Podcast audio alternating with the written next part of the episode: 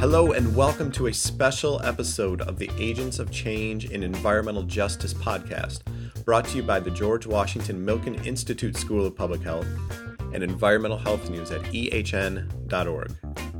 I'm Brian Bienkowski, your host, senior editor at Environmental Health News, and the editor of Agents of Change. For those of you paying close attention, that's right, we have a slight tweak of our name. We are now the Agents of Change in Environmental Justice podcast. It is the same great fellowship. We just wanted to make it clear that justice is central to the work of each of our amazing fellows. Speaking of, I hope you have all had a chance to read the most recent essay from Crystal Vasquez on how natural disasters disproportionately harm the disabled community.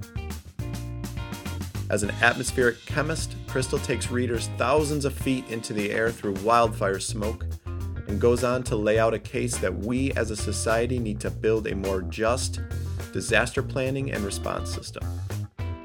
It's an excellent piece, and you can read that and all the fellows' work at ehn.org under our special projects tab.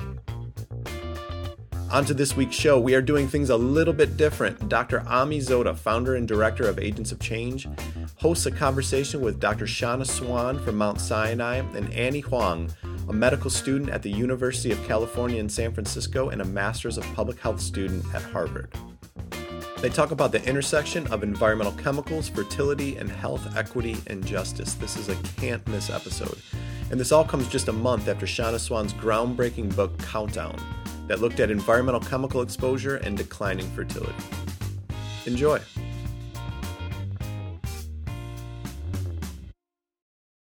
Hello, everyone. Um, my name is Ami Zota, and I'm going to be your host today for our latest Agents of Change and Environmental Health podcast. I'm joined on this beautiful spring day um, by Dr. Shanna Swan and Annie Huang. Uh, I'm going to briefly turn to them so they can introduce themselves. Let's start with um, Shanna. Hi, um, thanks, Ami, for setting this up and giving me an opportunity to talk on your wonderful Agents of Change podcast. Um, I'm an environmental um, epidemiologist, I should say environmental and reproductive primarily. And um, I work at Mount Sinai School of Medicine in New York City. And um, I've uh, I wrote a book called Countdown, came out February 23rd, and um, it um, has kept me really busy since then, telling everybody about what's in the book, the importance of the book, and I'm really happy to be able to share some of that on your podcast. Thank you. Annie? Um, yeah. Uh, hi, everyone. Thank you for having me here. My name is Annie. I am currently a medical student, um, MD candidate at the University of California in San Francisco, or UCSF. And I'm also a Master's of Public Health student at Harvard. And you're also a current agent yes. of Yes. yes, I am a current Agents of Change fellow, and I'm really excited. Okay, so why don't we get started? Um, Shauna, why don't you um, kick, help us kick off this conversation? And I'm sure you've now done this several hundred times. Can you, you know, tell us a little bit about your new book? What is it about, and uh, what motivated you to write it? Sure. So um, you can't see this, but um, the title of the book is Countdown How Our Modern World is Threatening Sperm Counts, Altering Male and Female Reproductive Development, and Imperiling the Future of the Human Race. So that's pretty broad and um, kind of scary. Um, and um, the way I came about writing this book, which, by the way, I have a co-author. Her name is Stacey Colino. Um, and uh, how we came to write this book was uh, that I got called by an agent uh, after there was a big media stir, if you will, following the publication of um, our 2017 paper, a meta analysis which showed that sperm count had declined dramatically over 40 years and uh, at about the rate, a little faster than 1% per year. Um, I had previously written several papers like that, uh, looking at this question earlier, all the way back to 1997. But this was different because, first of all, it was a very big study. It was very um, well done, using state of the art methods, and um, but it was also maybe coming at a better time. I'm not sure, but what happened was that this time people listened and paid a lot of attention, and it was I think the 27th most cited paper in the year, and um, and and was on the cover of Time and Newsweek and all this kind of thing. So um, that was exciting and interesting and led to this agent contacting me and saying, Would you write a book about this? So um, I was reluctant because I always thought of myself as an academician. I only talked to other academicians primarily uh, and published in academic journals. And I didn't think that I would uh, be able to speak in a way that would reach people, although I felt it was important. And that's when Jane suggested uh, that I find a co author. And um, Stacey Colino had interviewed me for Vox, uh, covering the 2017 paper, and we'd gotten along, and I liked what she did with that story. So we talked, and she became my co-author. And um, we, it's a great combination because I have the science behind me and the experience, and she has the voice, and she's able to talk in a way that people hear much better than I am. Um, and so um, we published this book, and the, the what the book is about. It's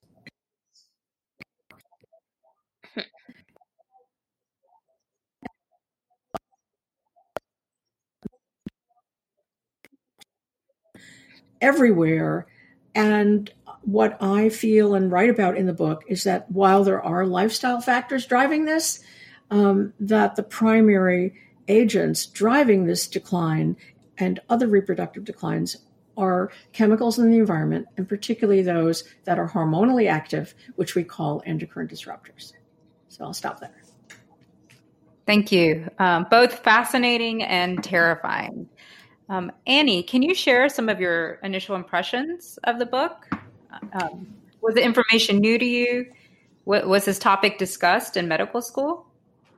Yeah, great questions. Um, first of all, I thought it was a, a, phenomenal read. I thought it was written in a very accessible way. You were talking about writing to academics, and I thought I could read it and, and really appreciate your message, um, especially when you, you, It's always so. Um, uh, I guess challenging to go into the alphabet soup of chemicals, but I thought it was done in a way that I could really take away and understand. And I think many readers um, would similarly find that engaging and informative. Um, and it was an eye opener for me. So most of the information was absolutely new to kind of see the deleterious, like the undeniable trend of how deleterious changes in our environment and the everyday chemicals in which we come into contact um, can have such a negatively and yet profound impact on our fertility and reproduct- reproduction for generations that kind of intergenerational impact um, that I thought you very much emphasized, and um, and how it impacts, like you said, both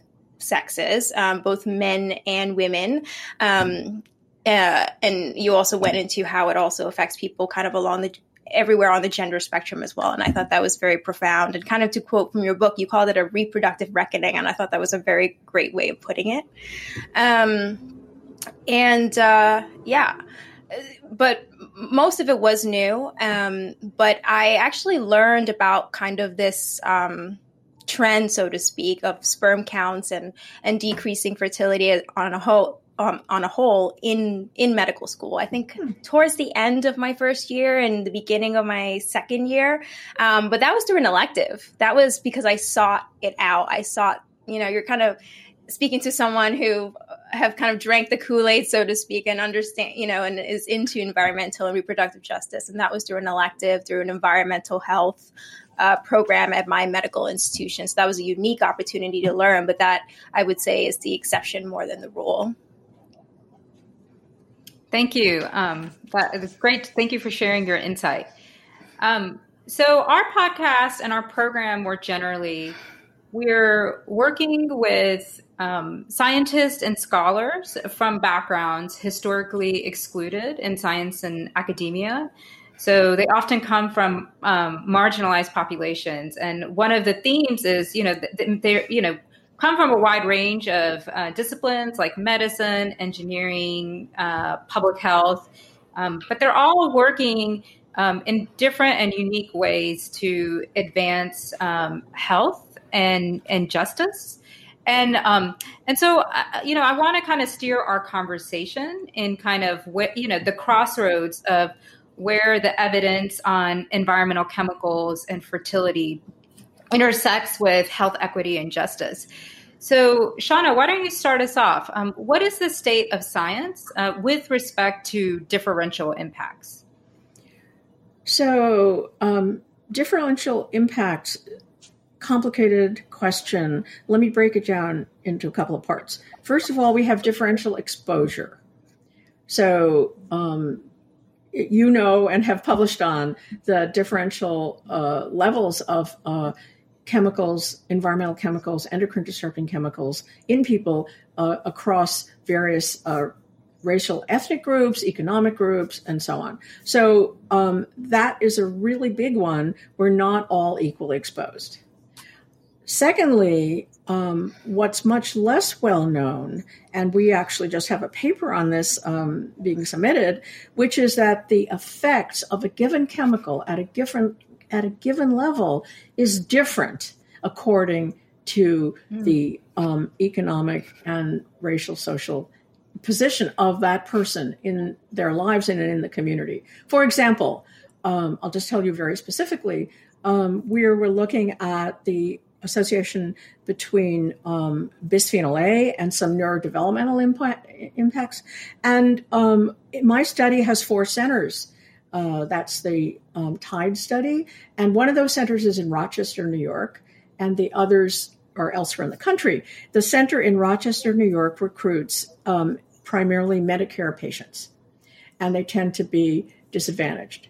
And the other centers include mostly private patients, and they tend to be middle, upper middle class white. So we have a very big split in our study uh, based on center.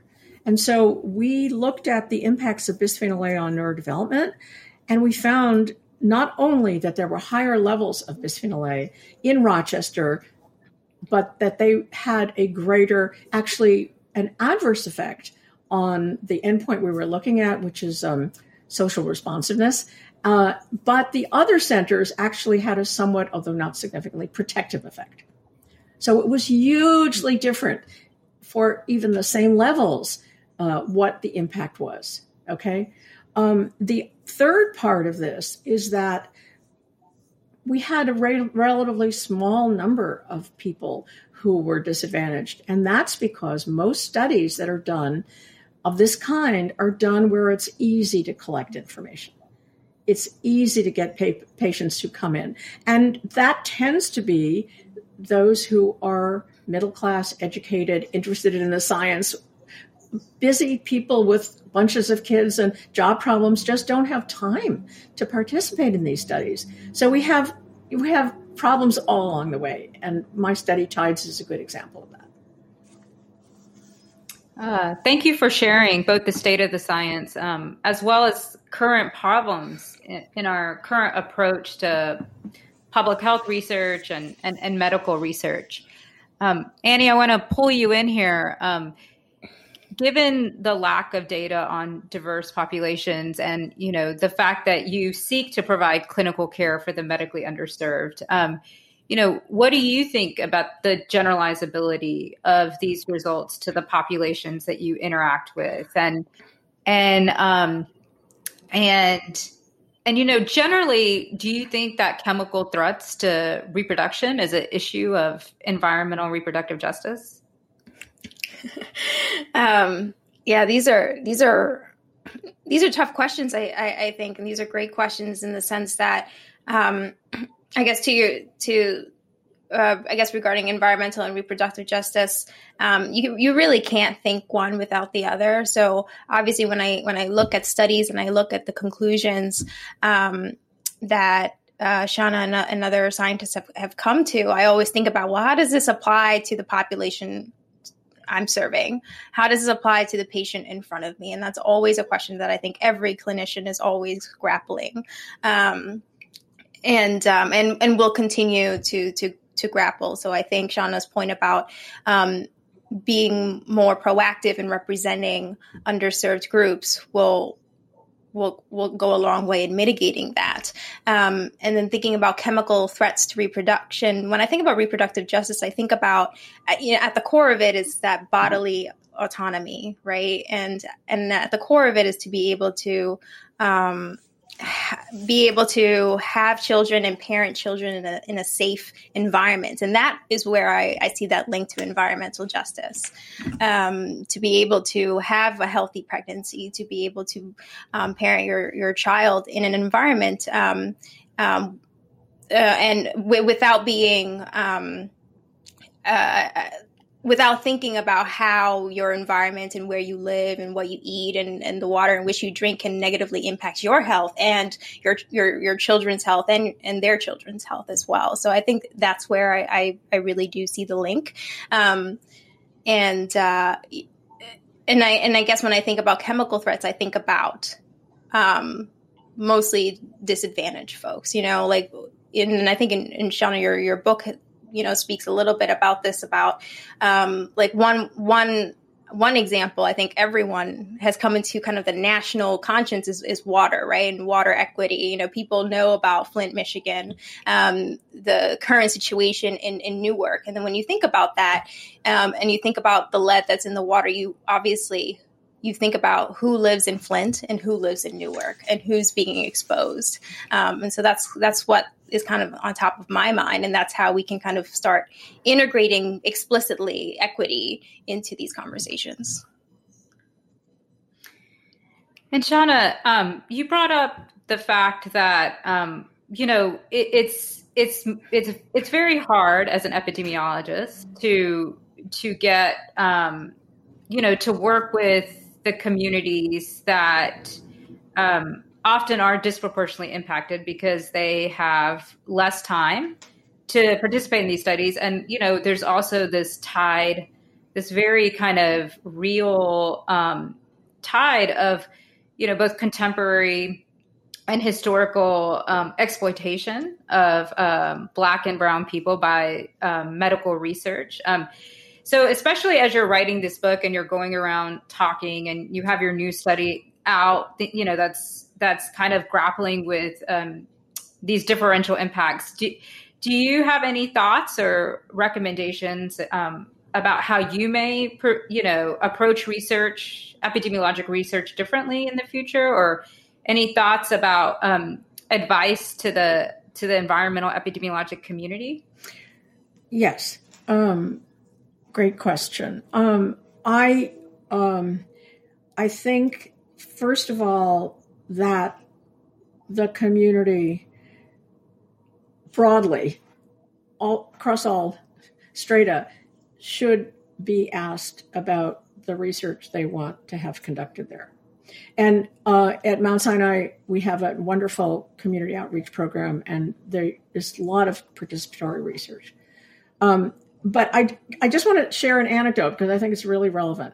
Um, some years ago, I was asked to investigate a problem in uh, Canada in a First Nation community, uh, the Aamjiwnaang, who had been exposed to very, very high levels of oil, uh, of pollution from oil refineries. And they had a very skewed sex ratio. There were very few males being born. You probably haven't heard about this because it's not in the news now. But um, so I went there and I spent some time. I decided I would have to talk to people and have to learn about the community. I, I actually checked into a motel and stayed there for a while. Um, and I began to meet the elders of the community and talk to people and to go to some community meetings. And what we finally decided was that I would do a study, a small study, to ask people whether they wanted a study at all. Mm. And and we did that. Um, and the answer was no. And as I delved into that, I realized why they didn't want that. And it was made a lot of sense. First of all, they um, their land was sacred. So if we found a problem and it meant they had to move, they could not do that. That's something I never would have thought about, right? Without talking to them and understanding them. Um, then I learned that they worked in those oil refineries and they were afraid for their job if they participated. And thirdly, that if we found that area was dangerous, their property values would go down. So even if they wanted to sell, they couldn't. So for all of those reasons, they said, no, we do not want to study here. And I left. So that's always stayed with me as, as, you know, the first, um, responsibility, if you will, of an investigator to, to ask whether the people being investigated really want that study. I don't always do that, but I, I, I like to think about that and, and keep that in the back of my mind. A very powerful anecdote. And I think this is one of the first times I've heard a researcher doing almost like a pre study just to find out, you know, in a systematic way whether their, you know, their expertise um, is wanted. Um, Annie, do you have any thoughts or responses or anything you'd like to share about either the work you've done, um, community engaged work you've done in terms of best practices or or models that you've seen that have or haven't worked?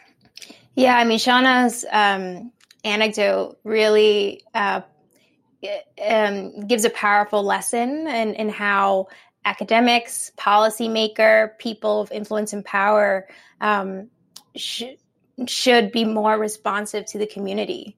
And then that's exactly what you just said. And then I thought that was a very powerful way of putting it.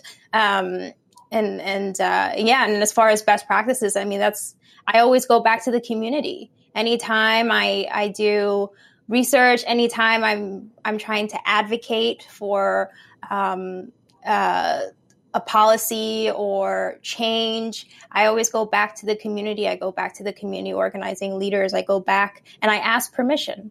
Um, and I you know, ask for, uh, especially if I'm not from that community, I, I, um, I want to elevate their voices and make sure that their voices and preferences are heard. Um, and I think Shauna put that in a much better way than I did through through her story. But that's what I think about. Okay, so now I want to move on to really, you know, Shauna's done um, collated and both has done a lot of the primary research on um, chemical exposures and, and reproductive harm and has done this impressive job of collating it in a way that's accessible to a broad audience. So, um, Shauna, you're you're out there, you're you're talking about your book, people are reading it. Um, you know, who do you think will care about this? And um, especially with our ongoing crises, um, we're still in the COVID pandemic uh, climate change impacts are more and more real every day. Um, how does this crisis of reproduction fit into the mix? Well, we're certainly overwhelmed on all social strata, I think. Um, and but a couple of things. One is I'd like to point out that um, certainly the climate change and the um, reproductive crisis are not separate. Um, uh, so uh, the chemicals that I'm most concerned about um, are those that are made from petroleum byproducts, and so they the rise of the production of these chemicals and the rise of temperatures and other climate problems have gone hand in hand. So I think that the more that I can talk about this intersection, uh, the, the better. I also talk about the trajectory of these problems, which is I see kind of similar, but with the reproductive crisis lagging behind the climate change. So, just quickly, the climate change crisis was ignored for a long time, even though there was good evidence. And then it was accepted as a phenomenon, but with people saying it's not anything to do with us. It just happens and nothing we can do about it. And finally, people taking responsibility. And I see those three steps um, happening with a reproductive crisis, initial reports back in 92 were ignored. I myself was skeptical of them. Um, and, um, but gradually we got more and more information. The 2017 paper was not ignored. It was taken actually quite seriously. And, but still people were saying, well, this just happens. It's nobody's fault. It, you know, and certainly endocrine disruptors don't have anything to do with it. And now I think we're starting to raise awareness of the risks of the chemicals, what we call everyday, everywhere chemicals in our lives. So um, I don't see them completely separate. COVID is you know, a beast of a different of a different nature. It's infectious, of course, and uh, non-environmental. And um, but it's important to talk about how um, the problems of reproductive health have been exacerbated by COVID. And um, I haven't personally studied this. I'm not doing any COVID studies, but from what I read and what I hear, um, this is only making the reproductive crisis worse. Thank you. And um, Annie, I'm going to ask you kind of the same question. Who do you think will care, and um, how can we make people care? Um, about environmental justice, about the declining fertility specifically. Um, That's right. I think everyone. I care for one, but I think um, who, I think everyone would care. Um, you know, I, I, I, thought about this um, when it comes to like climate change and environmental health. There's something about that word that a lot of people just feel that that over feel overwhelmed, right? It's kind of like this denial. It's bigger than me. I don't know what to do about it. Ah, um, uh, someone else will do it. So you kind of have this like tragedy of the commons thing going on. Um, but when it comes to fertility and reproduction, um, you know that now you just got personal um, and so and i think that's a very powerful frame uh, of, of putting it essentially um, that you know climate change and, and, these environmental changes and these toxic chemicals are affecting you. You personally not just the polar bears not just the insects and the birds is you. Um, there's you know biologically things are things are changing in your body and and and if you don't care about yourself okay but your children are affected and your grandchildren and their children. And so i think um, putting it to that personal level i think will go a long way in seeing and seeing that connection um, uh, as well. And at the same time of how and, and the, on the flip side of that of how do we make people care? Again if you're talking about these crises you know these crises everyone's overwhelmed, everyone doesn't know what to do, and just saying that there's a crisis and there are all these problems doesn't really get us anywhere. And I, one of the things that I thought that was powerful um, from Shauna's book was the emphasis on also solutions there are things that we can do as individuals, um, as policymakers, as academics, as we start thinking about relevant questions for the community and for the good of society. And so there, there are these concrete steps that we can take. Um, so even though there's a downtrend, even though there's this crisis happening, we made it happen, so we can work to reverse it. And I think that's also a powerful uh, message. So, um, you know you you talk about the problem, but you also have solutions um, as well, and encouraging people and giving that people that sense of hope that there is something we can do on an individual level and on a collective level. I think that goes a long way in making people care. That was great. Can I just add something to my answer? Absolutely. So I, yeah. I didn't really talk about um, who could respond to this or should respond to this, but one of the things I wanted to add was that this problem of reproductive health has been a secret for a long time. This is not something that's in public discussion. So you might, and it's also men particularly don't have a clue about their reproductive health. Okay, mm-hmm. so it's it's kind of a black box for them, not something to be talked about. In a cocktail party, a man would maybe talk about, "Oh, I went to the doctor, my cholesterol is high, and I got to watch my diet." That's not too embarrassing, right? You could see that happening. A man coming to a cocktail party saying, "I went to a andrologist, I had a sperm tested, and it's really low." No way, right? So um, it, there's a lot of ego involved in this you know suppressing this information i think. People don't want to look at it. They don't want to they want to feel like everything's good to go. When i'm get ready to have a baby i'll just do it. And and i think different talking about differential impact this is differentially impacting women. Women have been made to feel guilty about failures of reproductive health for a very long time. You know, so it's just it's assumed that if a couple can't get fertile, it's her fault. If a couple has repeated miscarriage, it's her fault. That's actually not true. Uh, now we know it's about 50-50. So I think, you know, maybe people who women who want to you know say wait a minute guy it's not just on me you got to get checked we got to figure this out together um, those women should care yeah Yeah, I gotta I gotta add to that. I thought that was probably um, one of my favorite chapters in the books that, that you wrote is you emphasize the importance of that male accountability and in a way that is rooted in fact in science not you know not just because oh i'm a woman and i'm saying this but it's like this is actual this is evidence based um, and that ever increasing importance of male factor um, infertility that has long been downplayed and you actually said something that i i that'll probably stick with me for a while you were like yeah fertility is an equal opportunity game and, you know, just because a man doesn't hear his biological clock ticking doesn't mean it's not ticking time. And I thought that was very profound. And I thought that was a great way of putting it.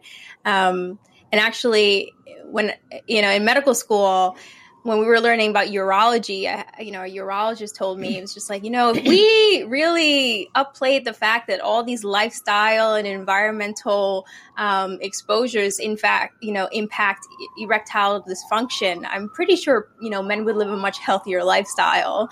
Um, and so that was something that you know we learned in in medical in medical school. Great. I'm glad they told you that.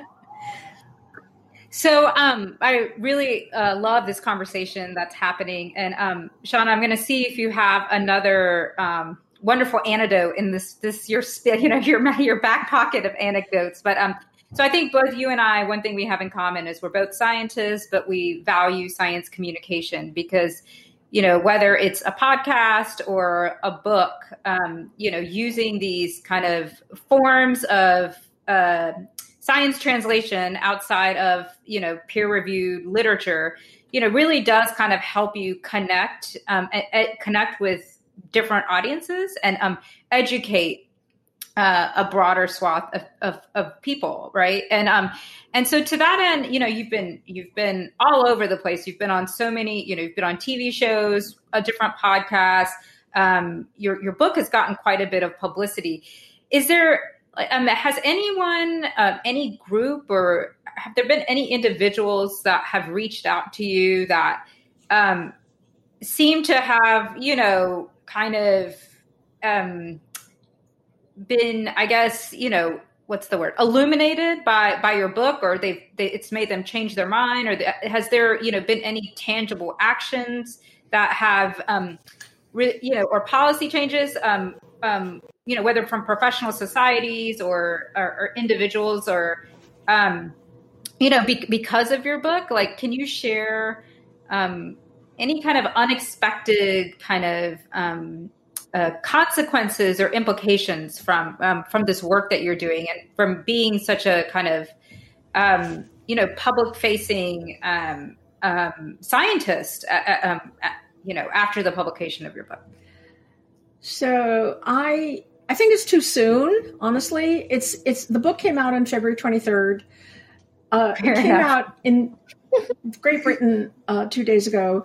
Um, but what one of the things that's extraordinary to me is that I'm getting requests from, I would say, probably 30 countries or 40 countries around the world. The international impact of this is really kind of staggering to me um, journalists wanting to talk to me, foreign language editions popping up in remote places like Turkey. We just got, um, and and the fact that these journalists are, uh, and we send them the book, okay, and then they and then they get educated about it, and then they talk about it. So one of the things that's really extremely exciting to me is that we could have this is a world problem. This is not a U.S. problem, right? Um, and we could and seem to be starting to have a really broad, you know, world based discussion of these problems, which is just so exciting to me. But um, I think impact in terms of regulation or you know talking i've talked to you know the president's task force on on uh, children's health. I've talked to the EPA Children's Health Office. I've talked talking to California EPA. I'm talking to all kinds anybody who will ask me actually because I I want to get this out and hopefully with the new administration that there's some opportunity to make change. There are clearly people in our government attending these podcasts at double and triple usual numbers, by the way, extremely interested in learning about this. Um, and I think, I hope that it will have an impact, you know, on on regulation. I'm hoping to talk to more medical, you know, healthcare professionals or people who teach in medical schools. I've talked to a preventive medicine resident who actually is fairly high in the government who's going to help me do that. And, um, you know, so on all fronts, I'm trying to get the message out to people who will listen. But actually bringing about change, that's a longer haul. Yes, fair enough. I, I feel like I've seen you out in the sphere so much that it doesn't feel like it, it's only been, um, you know, less than two months since your book came out. Because um, so thank you for your service in in doing all those interviews because that you know that takes a lot of time and um, you know it, it, can be exhausting. Um, so kind of our last question, and but it's not a small question by any means. Um, so I think one thing that we all have in common is, you know, we we don't want science just for the sake of science. We want to improve public health. We want to advance health equity. So um, I know, Shanna, you talk about this in your book, but um, you know, what what should people do? And you know, I you know, and maybe a way we could kind of frame this is both, you know, advice for the everyday individual, but then um, you know, also thinking about what is advice also for clinicians and and and then lastly like if if you could see one policy change um you know what would what would you want that to be? So kind of thinking about um you know kind of your recommendations starting with the individual you know kind of up through policy. So i think on an individual level um, what i hope is that people will recognize the problem, first of all, which, like I said, it hasn't been well recognized. They will own the problem for themselves, even if they don't personally want to get pregnant uh, or don't worry about their own reproductive health, but like Annie said, that of their children and their grandchildren. Um, so I think we can't make change unless lots and lots of people recognize the problem. And that hasn't been the case until now.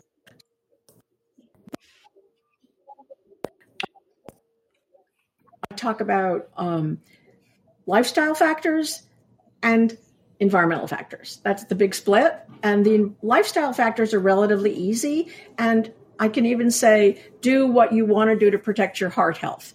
Because most of the recommendations for heart health are also recommendations for reproductive health. And while I'm saying that, let me just say there has been a movement now to call reproductive health the sixth vital sign because people with poor reproductive health actually die earlier. And they have more heart disease, they have more diabetes, they have more reproductive cancers, and so on. So, it actually very early on in life, you can get a signal for your later health in life. And so, that's another reason people should care.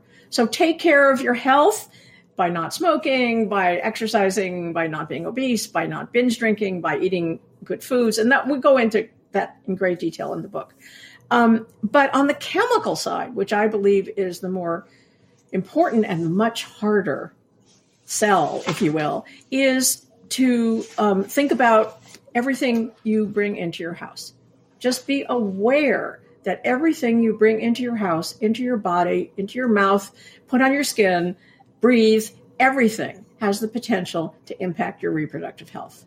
So that's that should be the default assumption. So that you say, "Oh, I'm buying this product. Um, is that okay? Uh, you might read the label. You might go on some one of many websites, including I always recommend Environmental Working Group, but there are many others, um, and um, and check it out.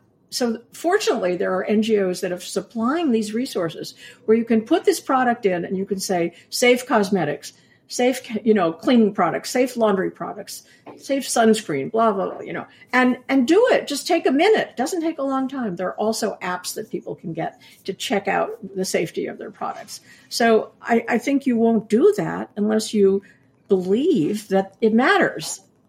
So first you have to believe it matters and then you can take action. As, so the regulatory level, um, one thing you, you, I think, oh gosh. Um,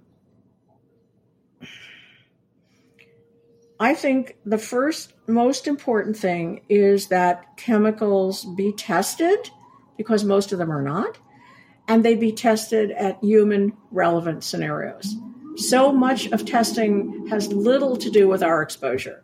doesn't look at mixtures, doesn't look at low doses, doesn't look at various routes of exposure, doesn't look at us. And we want to be seen. We want testing that affects our health directly.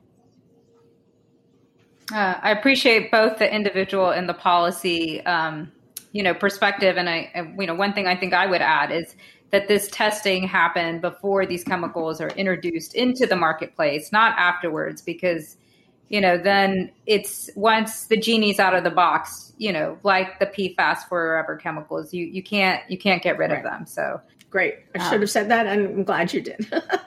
yeah. Annie, do you want to add anything here in terms of, you know, thinking about recommendations or especially for um, kind of advancing health equity or um, considerations? Yeah, absolutely. Um, and, and I have to I have to echo about kind of the toxic chemicals regulation, especially from an equity perspective, because we're you know right now what we're doing is that we're taking kind of a innocent until proven guilty approach to a lot of chemicals. And by the time we realize that it's already too late and those chemicals when they leach out into the water those forever chemicals for example they they are disproportionately affecting underserved populations. And so changing that from the root um, and um, echoing what Shanna said of, of, of making it relevant to the human experience, having us be seen, um, that's going to be key into preventing all of these downstream effects that will that that at the end of the day have differential impacts. That's something I would add. All right. Well, thank you so much. Um, this has been incredibly interesting. Um, you know, also just as a scientist in this in this space, um, I'm glad we've had a chance to have this conversation, and um, I just I think it's an exciting time for um, people working on environment and public health, especially with the change in administration. So um, uh, I think this is uh, you know this is the time to to raise awareness because um, hopefully action will be coming. Thanks so much Thank for you. having me here. Yeah, and and lovely to meet you, Annie, and to meet, work with you again, Ami. I hope we can continue. That is all for this week, folks. I really hope you enjoyed that conversation from three awesome researchers on a pretty scary subject. If you'd like to support this podcast, please visit ehn.org and click the big orange donate button. You can also find Agents of Change on Twitter and Instagram or at ehn.org under our Special Projects tab. And please follow us on Spotify, iTunes, or Stitcher, wherever you get your podcasts, and listen to this and all past episodes. And while you're there, leave us a review. Let us know how we're doing. The Agents of Change podcast is written, recorded, and edited by me with outreach, scheduling, and support from the rest of the team Dr. Ami Zota, Summer Ahmad, Gwen Ranniger, and Aaron Gomez. We'd like to hear from you. Email us at agentsofchangeneh at gmail.com with suggestions for the show, questions for the fellows, reviews, or just to chat. And sign up for our monthly Agents of Change newsletter at the program homepage, agentsofchangeneh.com. Thanks for joining us. We hope to keep these important conversations on diversity in science and health going. Join me next time when I speak with Dr. Jamaji Wanaji Enwaram postdoctoral fellow at UC Berkeley School of Public Health, and an MD MPP candidate at Harvard Medical School and Harvard Kennedy School of Government. Have a great week, folks.